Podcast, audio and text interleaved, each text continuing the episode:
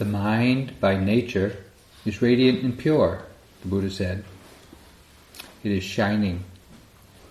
It is because of visiting forces known as defilements that we suffer. So, as you recall your experiences today in these experiments in awareness that we're undertaking, how have you distressed yourself, or how have you noticed that you've been distressed, or ill at ease, or stressed, or uncomfortable? Maybe with a sense of struggle, or frustration, or disappointment, or self criticism, maybe you've, been, maybe you've been irritated at other yogis in the hall or outside, or maybe you've been worrying about things that are going on at home or not going on at home? Um, concerned about other things outside of the retreat. All of these experiences of distress, as minor as they are, or as major as they seemed, the Buddha said, are caused by a force visiting the mind.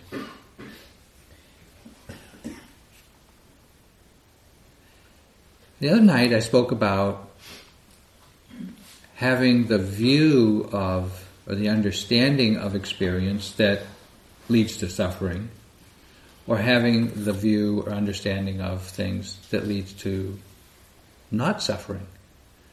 It's up to the one who suffers to really work through their views, really, to arrive at the view where they don't suffer. So, of all the things that you thought about today, or the things that can come to torment your mind, how can we understand them so that we don't suffer? So that we don't get anxious and fearful and fretful and stressed and because the Buddha said it is because of these visitors to the mind that cause us to understand things wrongly. Therefore, we suffer. We know perfectly well that, yes, of course, we're going to act in the world to address the sources and the causes and the proximate conditions for our distress. But as we know, a lot of times it's not up to us. Conditions are given or they're set in place by forces outside of our control, and we just receive them. What can we then do when we can't change the conditions coming at us or that we have to deal with? We can only work with our own mind. We can do what we can to address conditions. But primarily, it's working with our own mind that is going to change our understanding or where we work through the wrong understanding that causes us to suffer and arrive at a skillful understanding where we experience the same conditions coming at us or living with those same conditions, but that we don't suffer. So tonight I want to speak about these forces known as kilesas, translated as torments, defilements, obscurations, obstructions, problems, so that we can begin to recognize them in our practice. And to the extent that we learn to recognize them, understand them, deal with them, work with them, work through them in practice, those skills, those understandings, those tools are helpful, will be helpful when we meet conditions in our life. Our civic, social, professional, personal, family, domestic lives have all kinds of conditions to provoke stress and distress. So, how should we understand these tormenting visitors to the mind? Well, first, we should see that we have reactive habits of mind. We get upset, we get fearful, we get stressed, we get anxious, we get we blame. And these mental states are often so deeply conditioned from way back there that they seem to be natural. They seem to be who we are. They seem to be a part and parcel of how life is lived. And it does no it does us no favor to say, well, everyone experiences them. It's true, everyone does, and everyone suffers with them. Each one of us has to see for ourselves that suffering and decide what to do with it. But these habitual reactive states of mind are thoughts, feelings, emotions, moods, beliefs, assumptions that get triggered by conditions, mostly or often unpleasant conditions. And the interesting thing about them from the Buddha's understanding or analysis is they're all fueled by restlessness. Now, restlessness in this, in the use of the word in this instance, means aimless thinking. The mind that is just ruminating aimlessly over some topic or some incident or some memory and that restlessness just gets just proliferates all kinds of wrong understand or unskillful understanding about the situation leading to suffering. They are also always accompanied by some form of ignorance or delusion. It's because we don't see and understand things correctly that we proliferate these thoughts that cause us so much distress. If we understood things correctly, meaning in a way that doesn't cause suffering, we wouldn't think that way about these conditions. Sometimes, of course, this ignorance or confusion, delusion, is accompanied by attachment. We want something, we crave something, we yearn for something, we long for something a person, an experience, a thing, taste, a flavor, a sight, a sound, a recognition, an uh, accomplishment, an ambition, something, anything. And when we yearn for, want, crave something, we are blinded. Craving in the mind has this capacity to blind us in a particular way. When craving arises in the mind and we look at the object of our craving, all we see is the pleasant aspect of that object. We cannot see the unpleasant aspects of that object when craving is in the mind. But let the mind change after a day or two, or a week, a month, and aversion enters the mind, and we look at that same object that car, that person, that achievement, whatever. And all we can see is the unpleasant aspects of that object. It's not that the object is all pleasant or all unpleasant. It's that when craving is in the mind, we see the pleasant. When aversion is in the mind, we see the unpleasant. And so we could say that in either case, we're not seeing things clearly. We're not understanding, this, this person or this incident or this experience fully. We're seeing it from a lopsided or a one sided view.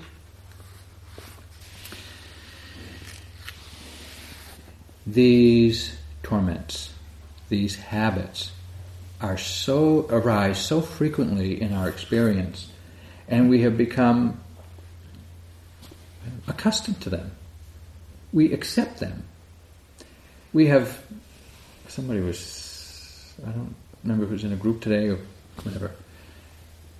You know, if we experience something frequently, we begin to assume we're always like that.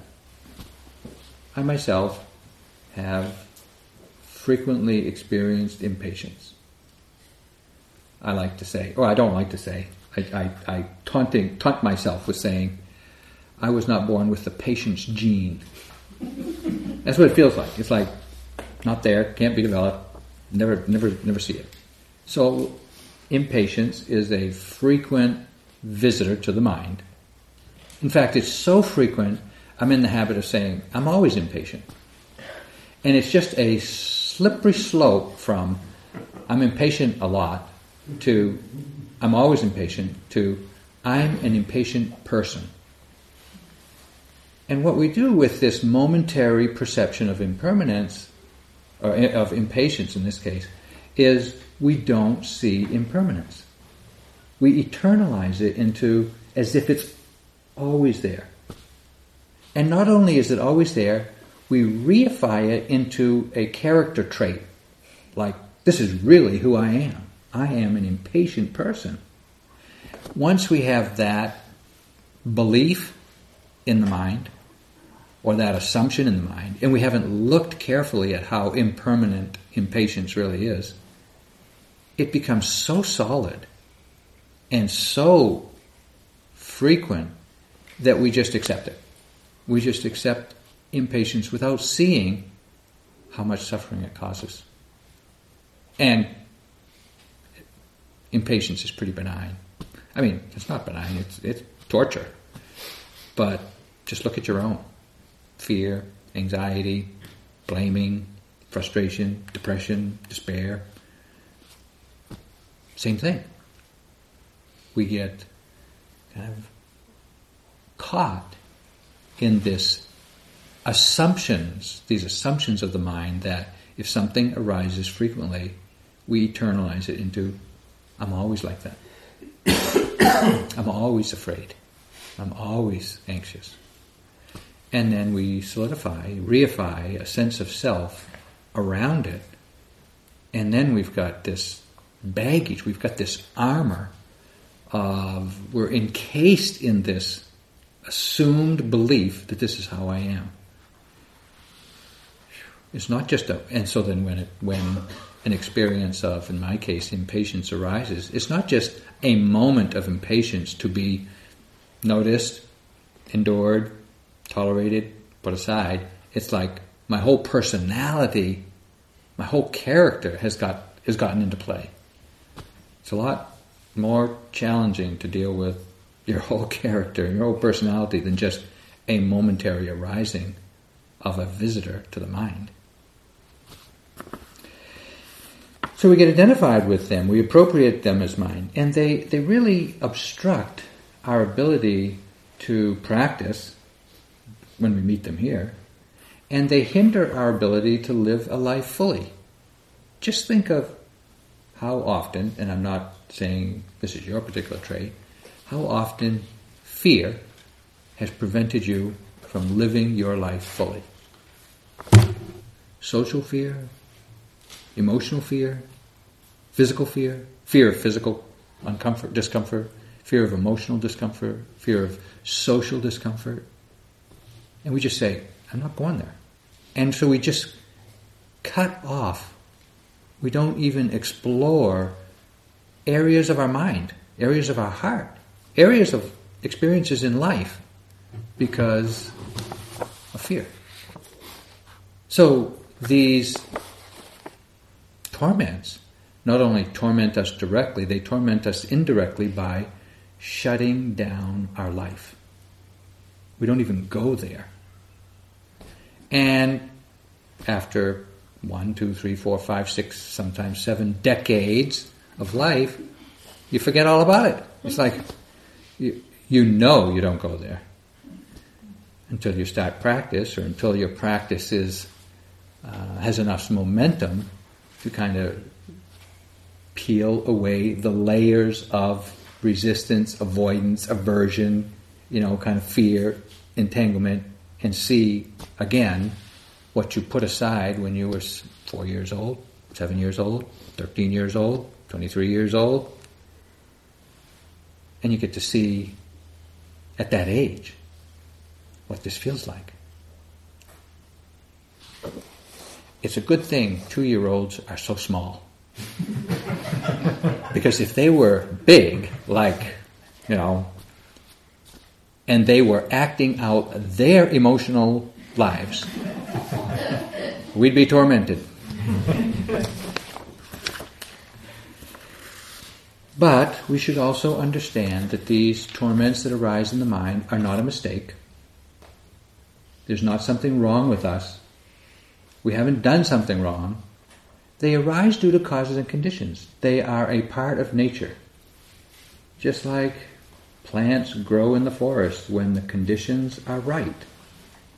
Same in the mind. When the conditions are right, these torments sprout. And we get to work with them. So they are a natural phenomena. They're part of the Dharma, if you will, the way things are or the way things have come to be.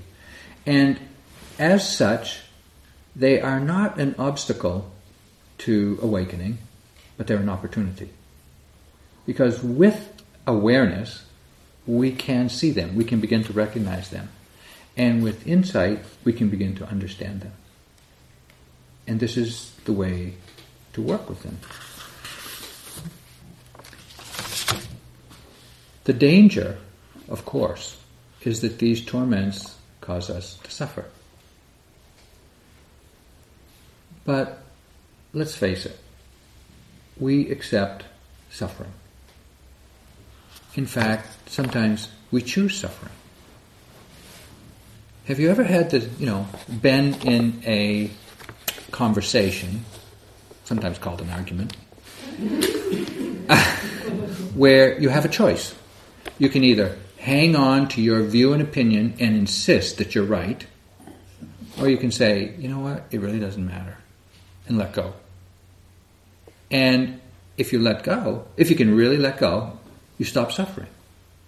But if you can't really let go, and you hang on to your view and your opinion, you choose to suffer. We do this a lot. I mean, I'm not the only one, right? I mean, we do we, we see the oppor- we don't see it as an opportunity to stop suffering. We only feel it as, I'm right. Well, if we look closely at, well, what, is, what does that mean really? Well, it means that I'm willing to hang on to this view and opinion, even if it causes me, as someone once said, rope burn. You know, you hang on while somebody's pulling that opinion out from under you, and it hurts.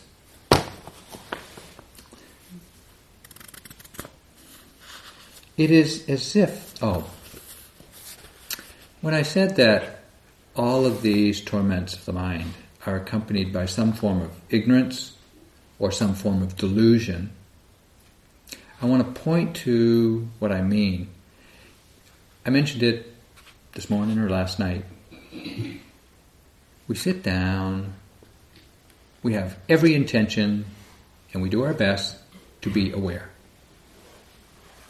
And in spite of our good intentions and all of our practice, the mind still has a mind of its own.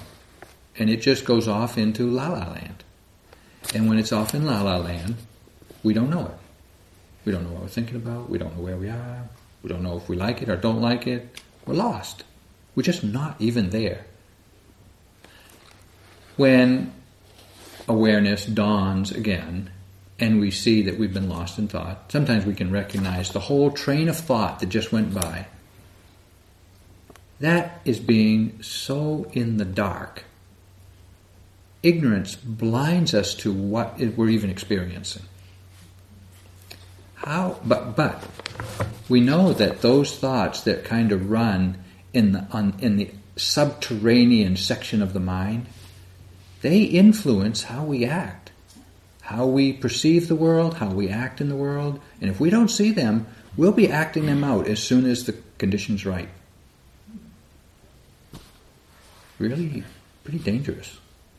Because we don't even see our mind thinking in this way. It's just that it erupts in action by speaking and acting as soon as conditions are right. But sometimes we have, you know, more or less some awareness, as, as I was mentioning about when we have, when we see something that we like. We see the object, we see the car, we see the house, we see the tool, we see the book, we see the dessert, we see whatever it is we want, and we think, yeah, I need that. I want that. Even when we know somewhere in the back of our mind, it's not going to be satisfying. And yet we're so blinded by the desire, we're deluded by it. It is as if this kind of delusion enchants the mind. Now, to be enchanted means you're kind of in this gooey kind of land where you're just willing to kind of not look too close and just kind of be enchanted. Right? You know, it's like, it's kind of a dream-like fantasy land that's, yeah, yeah, it's kind of nice, like that. You go to a good movie and you get lost in it, you're enchanted by it, right? You're not noticing that it's a movie, you're totally lost in the story. Okay. So the mind is telling you this story about something. You're totally enchanted by it. Mm-hmm. Mindful awareness is very disenchanting. Now, wait a minute. Usually, when we think of being disenchanted, it's kind of like an unpleasant, you know, I'm disenchanted with that person. I'm disenchanted with this you know, career. I'm disenchanted. And we kind of think, oh, that's a bummer. That's too bad. But actually, being disenchanted is really good. Right? You come out of this enchantment. You come out of this delusion into reality. And you see, wait a minute, I've been living a, a dream life here. Enchanted by these phantasmagorical stories in my mind and when we come out of it, you know, we kind of land in reality with our feet on the ground and we see things as they are. That practice or that process of mindful awareness is like a searchlight casting for faults in the clouds of delusion.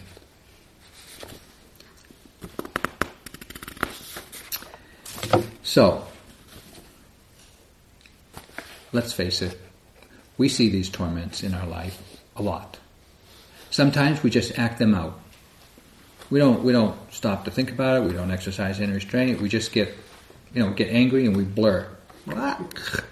You know, and the other person catches it, and we feel a moment of relief. I Gotta get rid of my anger. Now they got it. Or I got rid of my blame. Now they got it. I get rid of my desire. Now they're now they're getting it, or whatever. My fear, I've dumped it on them. Okay. When we act out uh, these torments, often we don't see them.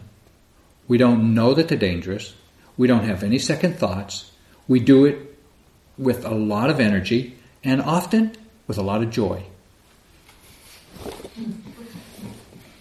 We like to blame people. We like, you know, it's like get this off my shoulders, it's your fault. Or desire. Desire is often pursued with a lot of joy. You know, I want what I want because I want it. I'm going to get it. I'm going to have it, whatever it is. Chocolate pie or worse. Better, I mean. The Buddha taught the practice of sila, or the precepts really, as a way of beginning to tame this level of torment. Because if we if we take the, if we take the precepts as a practice, we're not going to harm. We're not going to take things that aren't ours. We're not going to act out our sexual energy in a way that causes harm. We're not going to speak in a way that causes harm. We're not going to use intoxicants that cause harm to ourselves or others. And so we're exercising considerable restraint. Now, most of us, most of us are pretty good people. Hello, you know, it's not like we're that bad. But nevertheless, I'm sure you've all seen how carelessness in any of these fields of activity in life cause a tremendous amount of suffering. All you have to do is look at the newspaper, the front page of the newspaper. It is a catalog of these torments being acted out blindly in the world. That's it. And you can see how much suffering causes. If we're able to exercise some restraint, kind of think before acting, sometimes we can still be obsessed in the mind. We can want to say, we can want to do, we can want to, or we feel tormented in the mind, emotionally. We're not acting it out, we're not blaming, we're not saying anything, we're not pursuing, but we're still feeling in the mind. Torturous. And a lot of practice is just like this. We're not acting out, but we're aware of what's going on in the mind. And the mind is tormenting us. We're just worried sick, we're anxious, we're fretful, we're fearful, depressed, whatever. The Buddha taught to be to develop awareness of the way things are in the moment. Because to be aware of one of these torments is very different than to be entangled in the torment. So, to be angry, to think about your anger, and to be aware that anger has arisen are three very, very different experiences. In every case, anger is present. But in the first case, you don't know it, you have no restraint, and you're acting it out. You're just angry. In the second case, you're thinking about it, you're just ruminating, and the mind is just spinning the story over and over again of why you're angry, why you should be angry, why you're justified to be angry, what you're going to do about it, what they shouldn't have done about it. And in the third case, anger has arisen, you see it, you feel it, and there's an awareness of it. That awareness itself exercises a, exercises a tremendous amount of restraint. And if we observe it with interest, we can begin to understand the nature of anger, or the nature of fear, or the nature of blame, whatever has arisen. And it is this understanding which exercises the um, not just restraint. It's it's restraint through wisdom rather than restraint through intention. Big difference. Still, nevertheless, even with mindful awareness when these arise, the potential to react or get caught in these states of mind rest still resides in the mind. It's like little mind bombs. You know, like not like landmines, but like mind bombs they're just kind of waiting for you to step on them, you know, carelessly, or to kind of pick them up carelessly. And then they explode and we're caught in a torment.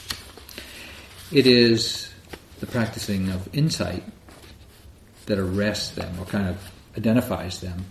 And it's the development of deep and liberating wisdom that uproots them from the mind. You know, the, the mind sweepers that go through these war-torn countries after the war is over and identify all the mines and pull them up and deactivate them. That's what insight does.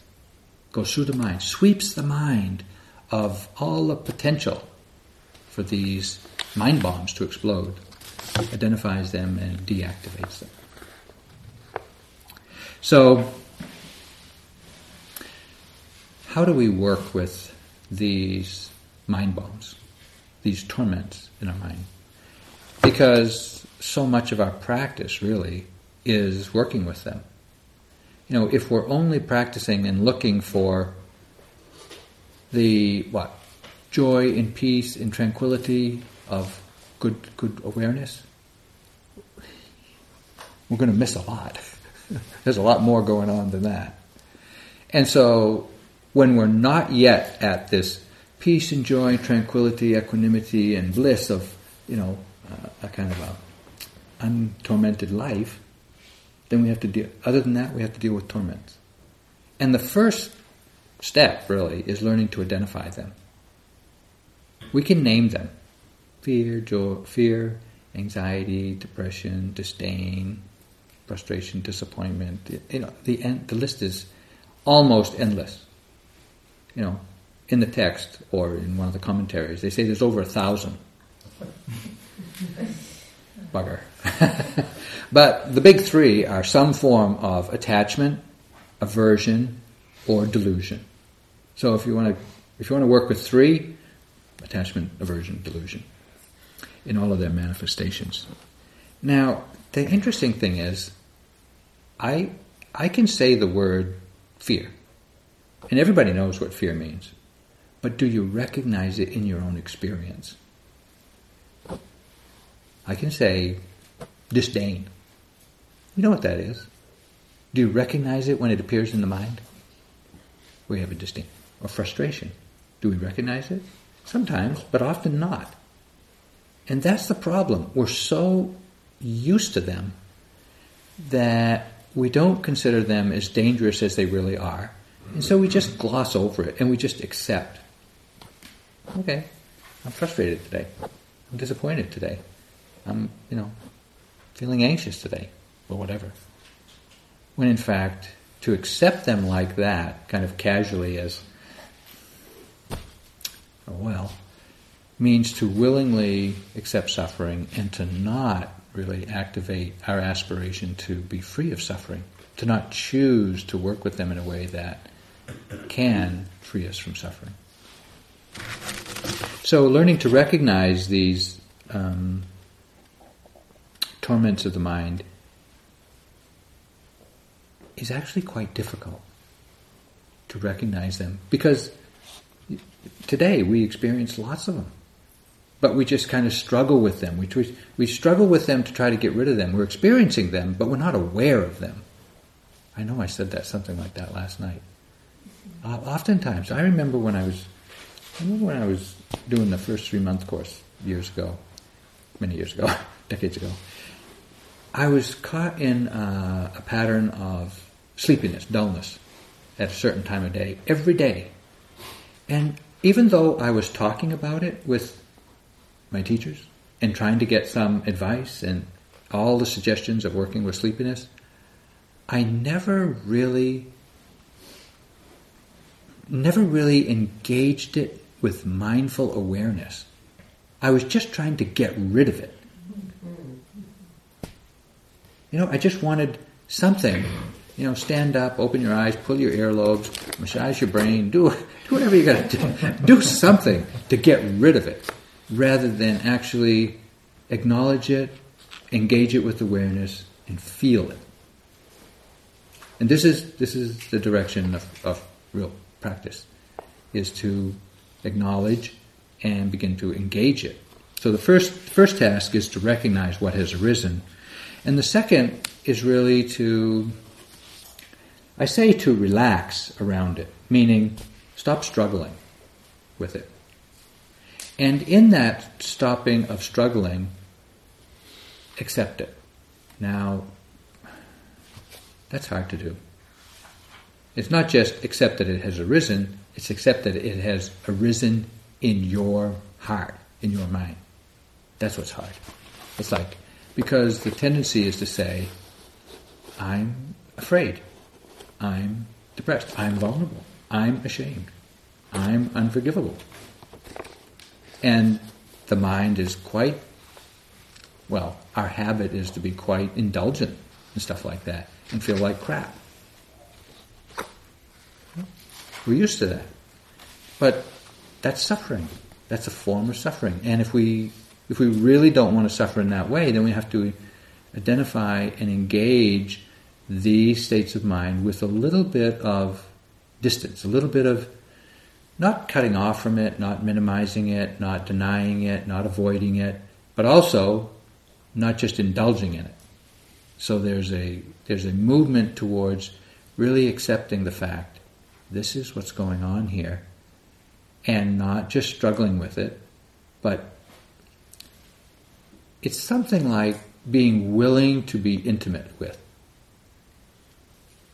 Are you willing to be intimate with fear? Are you the feeling of fear? Are you willing to be intimate with the feeling of shame?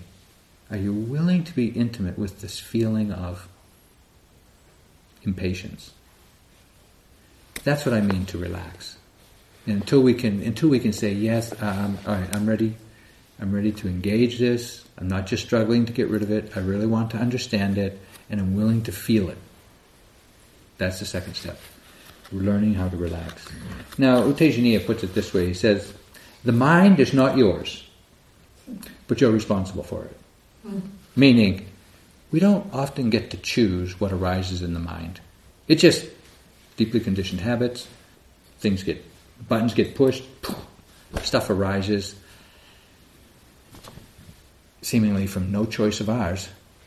So it's, it's not our mind, it's just, but once it arises, we got to deal with it. Because if we don't deal with it, we're just going to act it out, spread it around, make trouble for other people. More trouble for ourselves and trouble for other people. So it's important to remember this that to struggle with any of these torments of the mind is to strengthen them. To struggle with them is to strengthen them, only feeds them. So to relax, to recognize and accept that this, is, has, this has arisen is the beginning of work, learning to work with them skillfully. With that, once we've recognized and we've relaxed and we've kind of accepted the fact that, okay, here it is, full blown, okay, I was going to say, we're wallowing, not yet with full awareness, but we're wallowing, with recognition at least, then we need to exercise some restraint because the tendency is to just act them out. Whether it's sleepiness, go take a nap, as desire, try to satisfy it, anger, kind of blurt it out, sign the note, meta. Uh, you know, or depression, you know, confirm it, go get your script. And I'm not to say that there's never a good time to do those things. There is. I mean, sometimes it's so overwhelming. You do what you can to handle the immediate situation and be willing to work with it. Exercising restraint in acting out.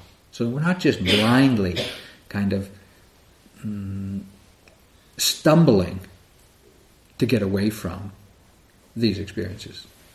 But we're exercising some restraint, picking and choosing the wise way to relate to them. And sometimes it's speaking about it with another, sometimes it's getting a script, sometimes it's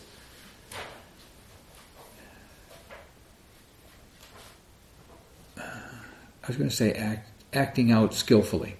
You know, choosing the right time, a way to, not acting out in the heat of it, but to act it out or to express it in a, a more skillful way. So, when we're able to do that, we're not just kind of strengthening these torments. And then we need to understand that this torment is not an obstacle to our happiness. It's not an obstacle to our practice. It's not an obstacle to our life. It's not an obstacle to happiness. It's an opportunity that we need to take advantage of. So we reframe our understanding from I am an impatient person to, oh, impatience has arisen and is being known.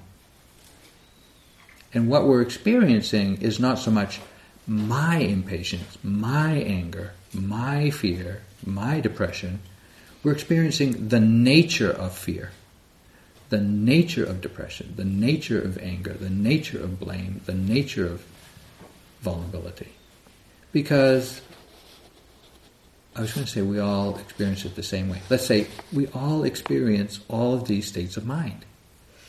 There isn't any one of us that hasn't experienced fear, or jealousy, or envy, or anger, irritation, impatience.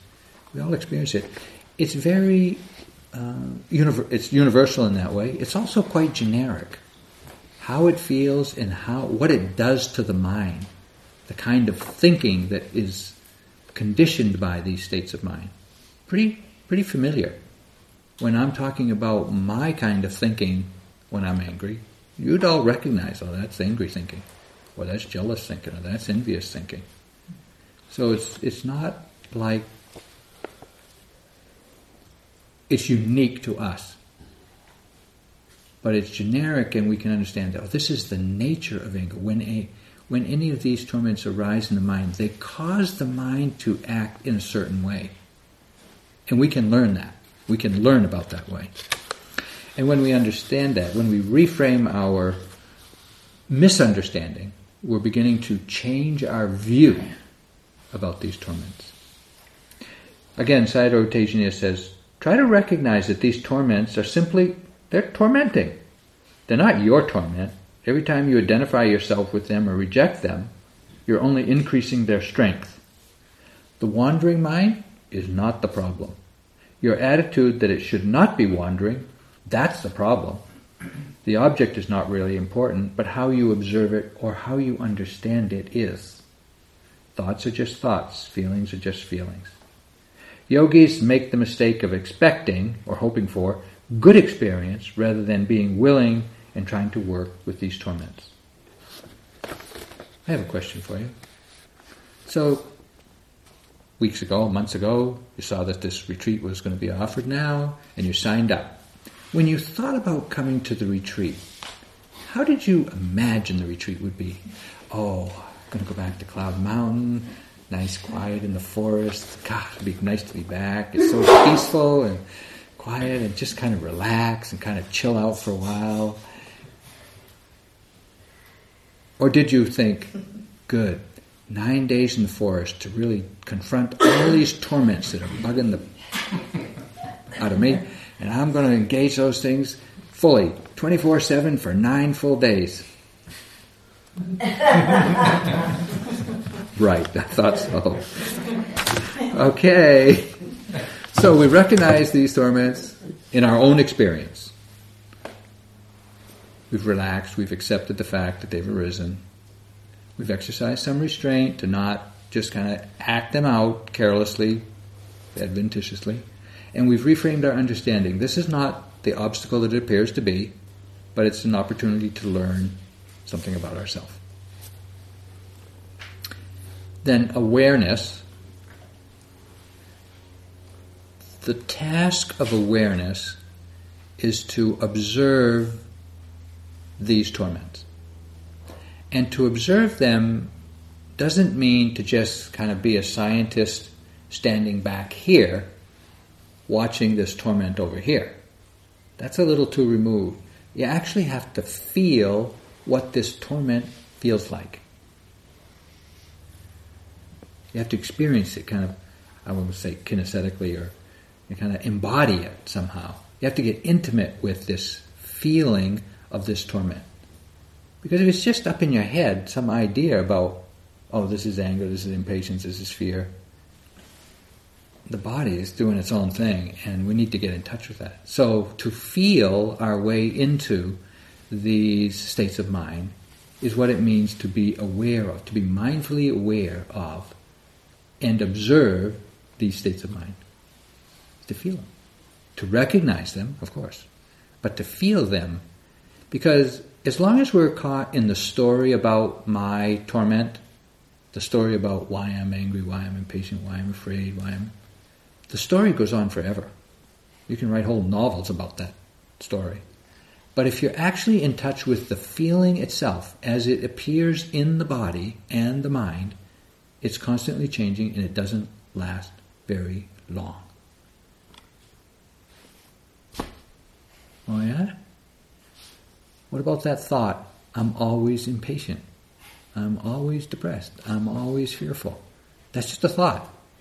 If you actually contact and feel that at the time, you'll see that there are many moments when you're not obsessed or caught in that state of mind. It may recur frequently with great intensity, but there are many, many moments, probably more moments that you're not caught in it than you are caught in.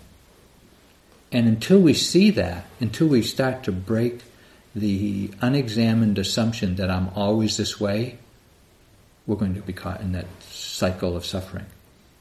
But to the extent that we do see how impermanent how ever changing these states of mind are, then we begin to disentangle our sense of ourself from them. So it's not, I am an impatient person. It's like, oh, occasionally impatience arise, arises. When it can be recognized, when it can be um, worked with through a willingness to feel it rather than just act it out.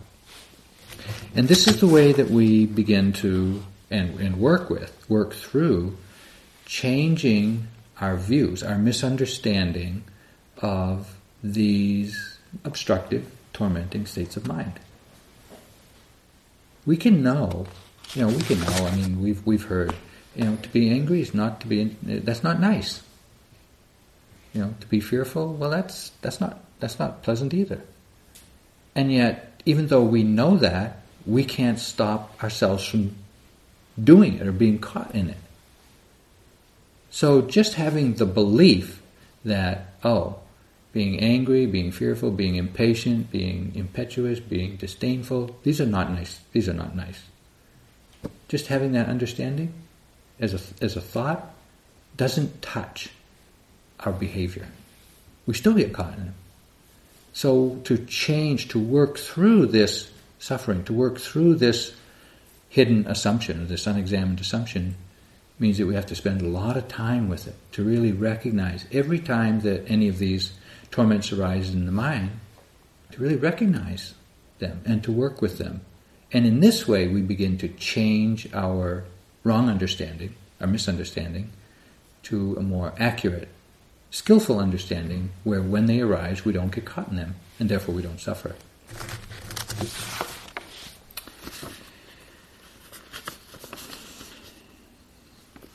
Use the appearance of these torments as an opportunity to investigate their nature.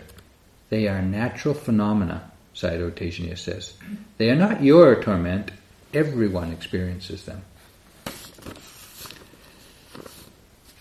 Do not try to avoid objects or experiences. Instead, try to avoid getting entangled in the torments of them. So it's not about moving through a very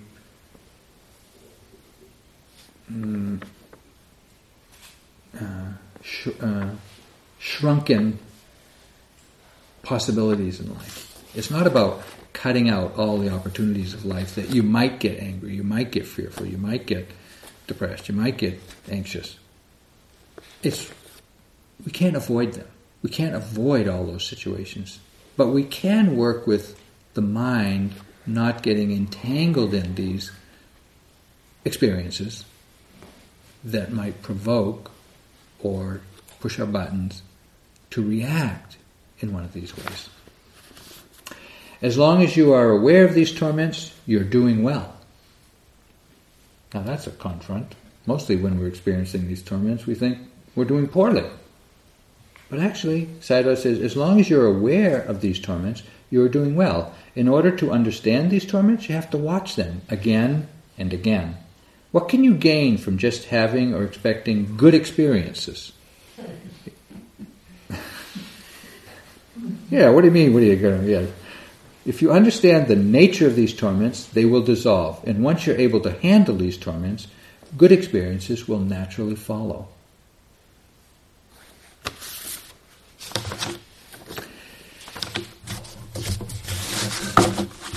So much of our practice really is being willing to work with these states of mind. They arise, they are persistent, and we have to be as persistent with our effort, persistent with our interest, persistent with our uh, willingness, really, to experience them in order to understand them. But like any habit, you know, if you persist in doing something, it will become a habit. And we can cultivate the good habits or the skillful habits of interest, awareness, understanding, observation, and in this way, actually put aside temporarily and eventually more permanently the arising or the possibility of these torments arising in the mind. It takes it takes persistence.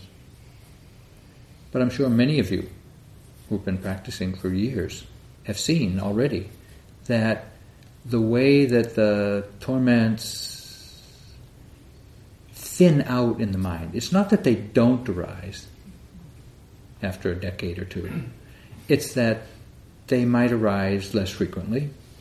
They might arise with less fire or strength. And when they arise, they don't last as long. And in this way, we suffer much less. Even though the tendency might still be there and it still gets activated when conditions are really pretty severe, there's still a trem- tremendous lessening of suffering from our willingness to learn about them.